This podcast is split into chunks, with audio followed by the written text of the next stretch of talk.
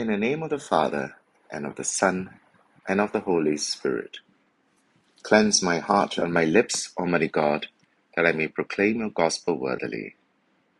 The Lord be with you. A reading from the Holy Gospel according to John. Jesus said to his disciples, If you love me, you will keep my commandments. I shall ask the Father, and he will give you another advocate to be with you forever. If anyone loves me, he will keep my word, and my Father will love him. And we shall come to him and make our home with him. Those who do not love me do not keep my words, and my word is not my own. It is the word of the one who sent me. I said these things to you while still with you. But the Advocate, the Holy Spirit, whom the Father will send in my name, will teach you everything and remind you of all I have said to you. The Gospel of the Lord. The Holy Spirit, the third person of the Most Holy Trinity, being pure spirit, would be the hardest member to picture in our mind's eye, since he, unlike the second person, was never incarnated in human form, or like the first person, Heavenly Father, has no equivalence in our human experience. Cardinal Ratzinger, who later became Pope Emeritus Benedict XVI, would therefore write that we cannot reveal the Spirit directly, so all we can do is try, by means of images, to lead toward what we is meant.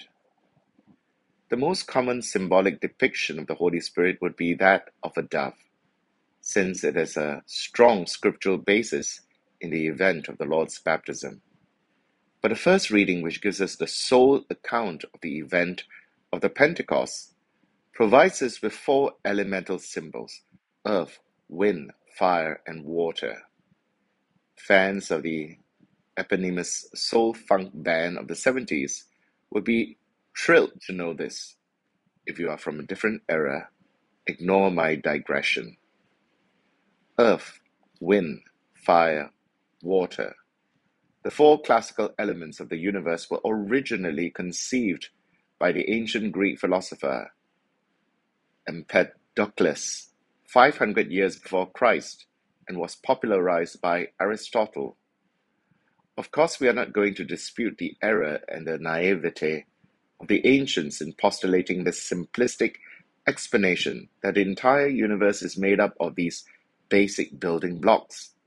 We're not going to split hairs, or to be more precise, split atoms to refute this ancient science.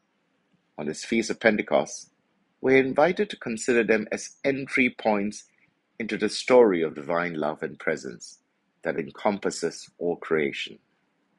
The association of these four material elements with the ephemeral spirit points to something foundational, foundational to our Catholic perception of the universe.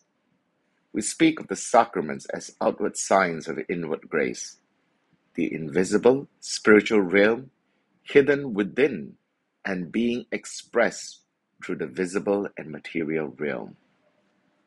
The first element is earth. At first appearance, this seems to be the furthest idea from the Spirit, since earth is the most solid of the four elementals.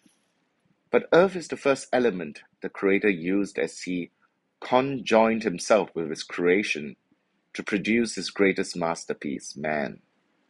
The word human comes from the Latin word humus and is a direct reference of how God formed man from the earth and breathed life and His Spirit into this lifeless clay to create man.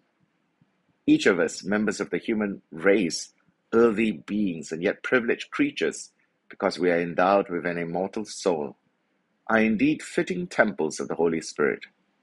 Just as God breathed life into earth to make man at Pentecost, God breathes His Spirit into the earthen hearts of the disciples, infusing them with new life and making them into His new creation.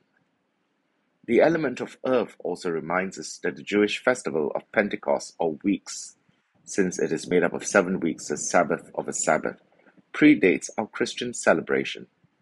The three great pilgrimage festivals were all harvest festivals, and Pentecost was a thanksgiving for the grain harvest.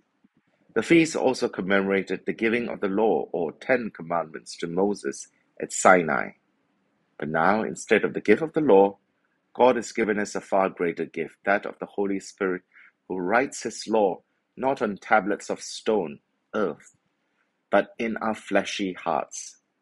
Instead of thanksgiving for a harvest of grains, today is a day of thanksgiving for a harvest of souls incorporated into the body of Christ, the church.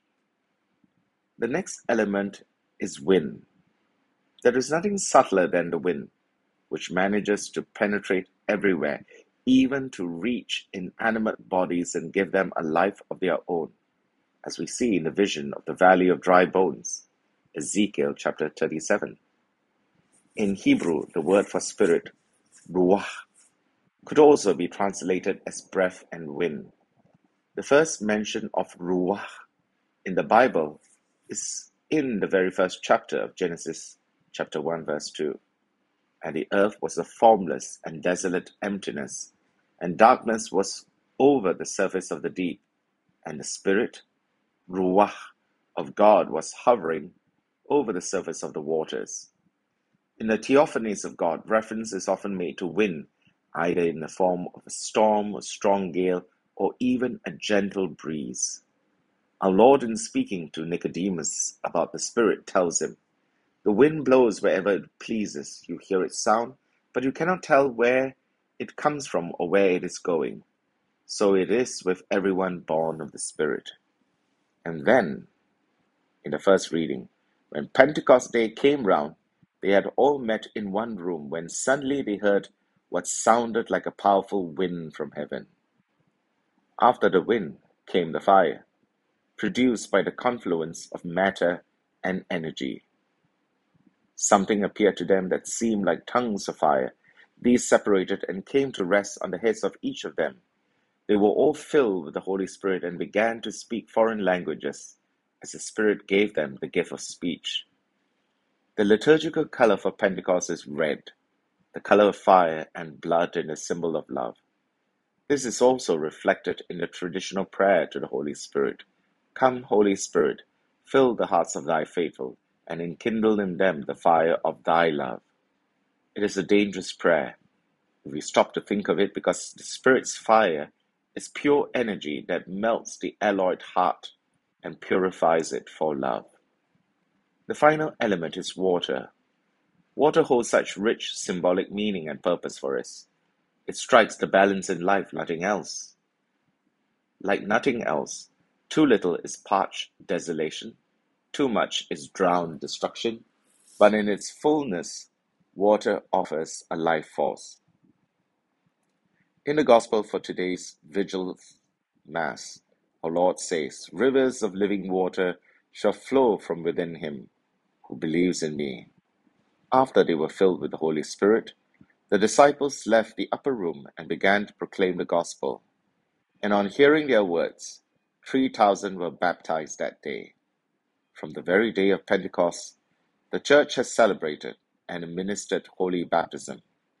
Indeed, St. Peter declares to the crowd astounded by his preaching Repent and be baptized, every one of you, in the name of Jesus Christ for the forgiveness of your sins, and you shall receive the gift of the Holy Spirit. With every baptism comes the reminder of the first Pentecost.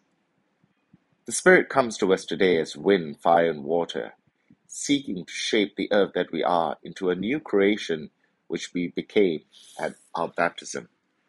But our earthen hearts are dry due to sin, resistant to God's reshaping, and need a little erosion to the water of the Spirit.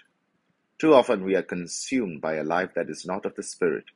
We are fleshly creatures, possessing a fleshly mind, meditating on the things of this world while attempting to justify our disordered love for them. Rather than hardening ourselves, trying to become what we want to be, we must remain pliable, open, responsive to the creative activity of God. We must learn to relax in the hands of God, to let God be the creator. For as we yield to God and allow the Spirit to watch, wash over our mud itself, with his divine wind, fire, and water, we will be shocked to find that the deeper he works to erode us, the stronger the rivers of living water will flow through us. Earth, wind, fire, water. Four elements to ground and inspire and transform and mediate the grace of God for the people of God. For the gift of new life on this feast of Pentecost, for the gift of creation and our participation in it, for the gift of connection as with one another in the church, and with God who suffuses the whole of creation and community with the divine spirit of love. For these gifts, may God's holy name be praised. Come, Holy Spirit, come. In the name of the Father, and of the Son, and of the Holy Spirit. Amen.